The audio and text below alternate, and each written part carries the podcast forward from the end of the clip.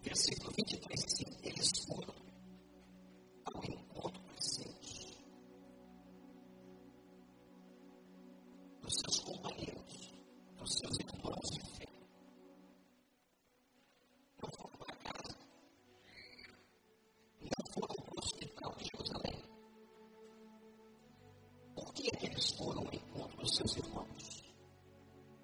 Olha para mim. Por causa do acolhimento. Que eles estavam sentindo dor. É claro que pancada na carne dói, que chicote nas costas corta. É claro que humilha. Eles eram homens como nós,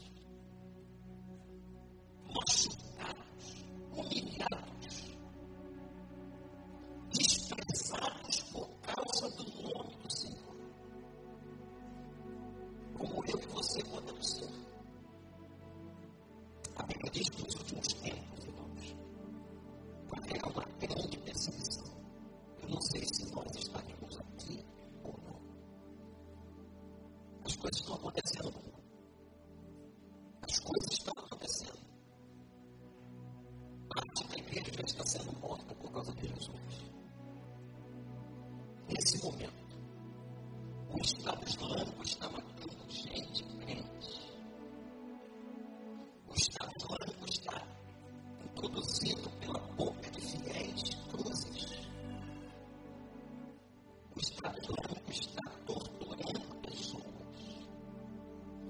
E no outro dia, a Polícia Federal do Brasil descobriu jovens do Estado de São Paulo que já haviam se cadastrado para participarem da revolução do Estado Islâmico.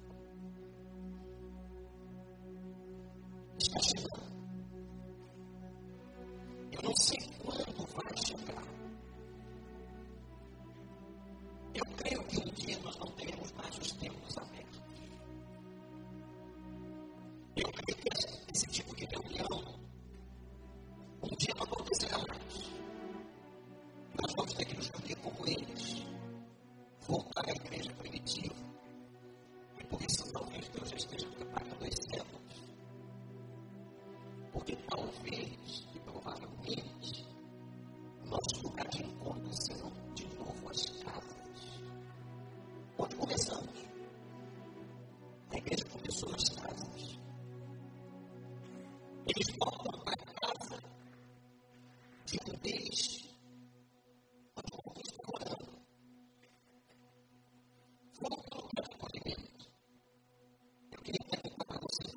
Você vai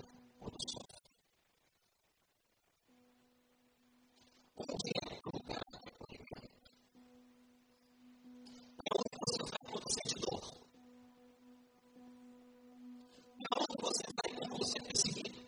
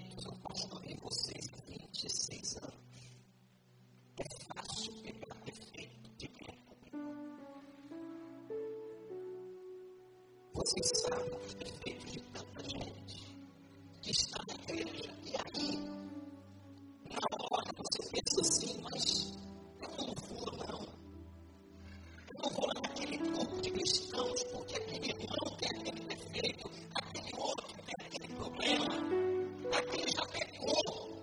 É verdade que todos nós pecamos e destituídos somos da glória de Deus, mas em Cristo Jesus somos regenerados.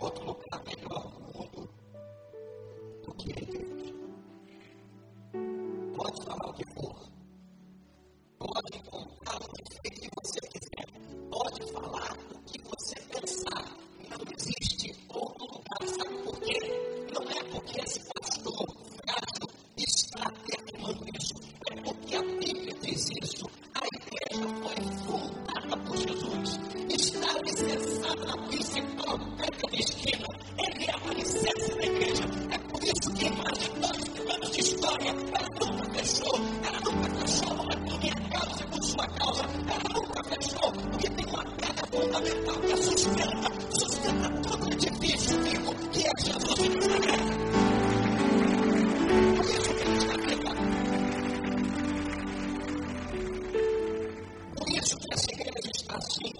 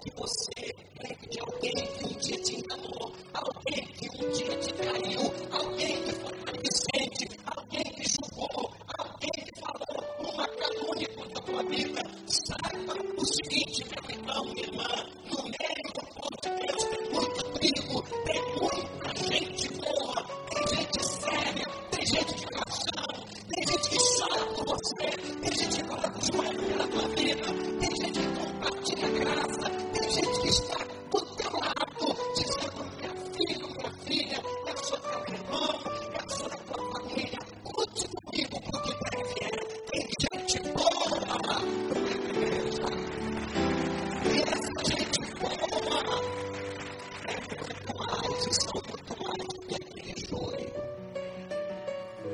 O joio que se apaga e que nunca vai ter o poder de fechar as portas da igreja.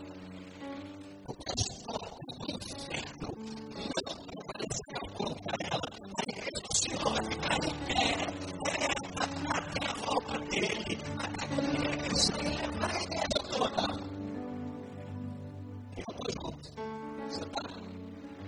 Eu vou nesse negócio aí, gente.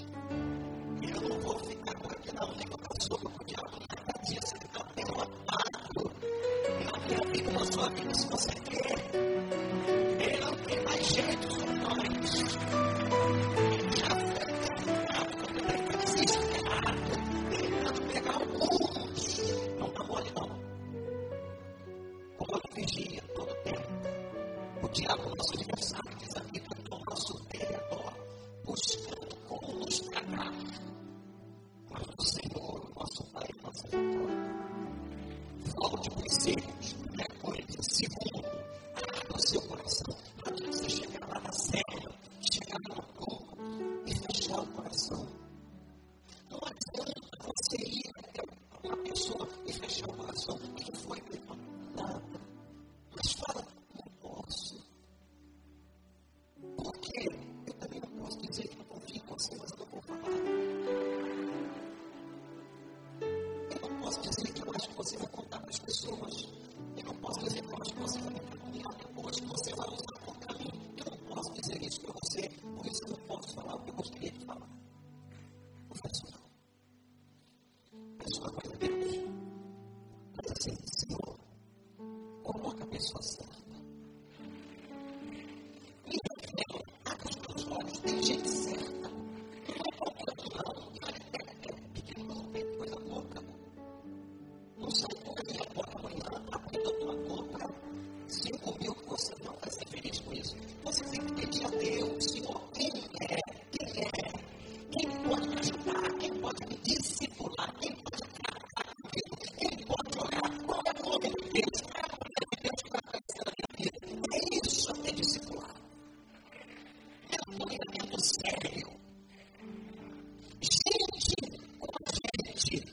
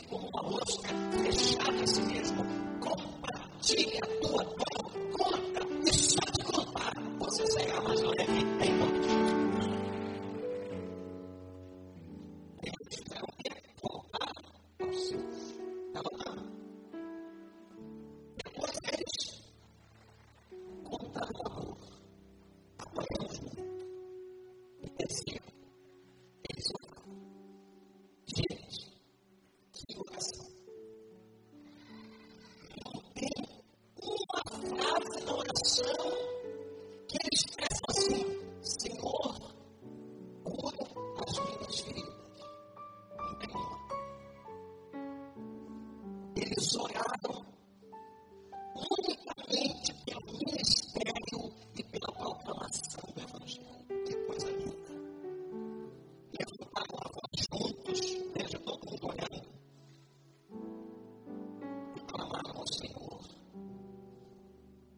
fiquei pensando o que a gente faz.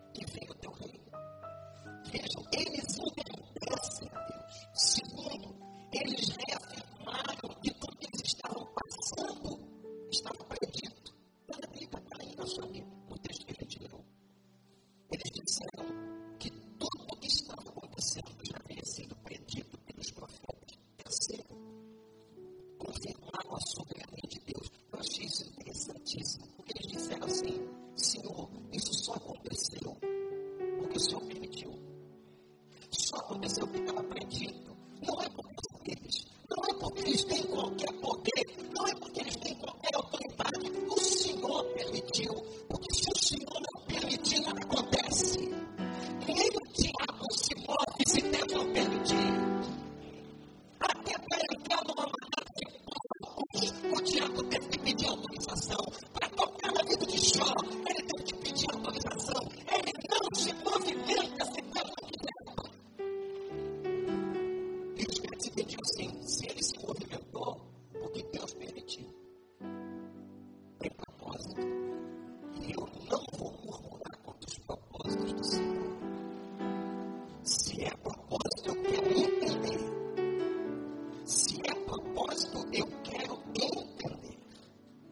Confirmar a soberania de Deus. Em quarto, eles entregam os autores a Deus. Não é muito melhor. Não é muito melhor ficar respondendo e-mail.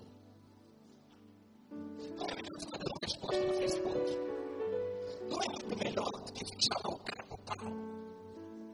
Não é melhor do que tomar satisfação. Não é muito melhor do que colocar a justiça. Cara, entrega a Deus. Essa estratégia nunca falhou na história. Deixa que Deus cuida dos injustos, dos maledicentes, daqueles que foram contra a tua vida, daqueles que intentam mal contra você. Deixa que Deus cuida. Faz o que eles fizeram. E eles disseram assim: Senhor, nós os entregamos. Que o Senhor faz a justiça sobre a vida deles. Não tem coisa melhor. E sabe o que a Bíblia diz? Horrenda coisa é cair nas mãos do Deus vivo e seu Novo Testamento. Horrenda coisa é cair nas mãos do Deus vivo. Entrega a Deus. Tem alguém te perseguindo, tem alguém querendo machucar você, tem alguém desprezando. Entrega a Deus e deixa que Deus vai agir. Não faça justiça com as suas mãos. Não vá pela vieira, por olho, dente por dente. Não. Entrega a Deus. E Deus vai dar vitória de justiça a quem tem que receber a vitória da justiça. E por último, pediram que Deus se manifestasse. Sabe que eles oraram? Eles não oraram. Eles não oraram para ficar curados.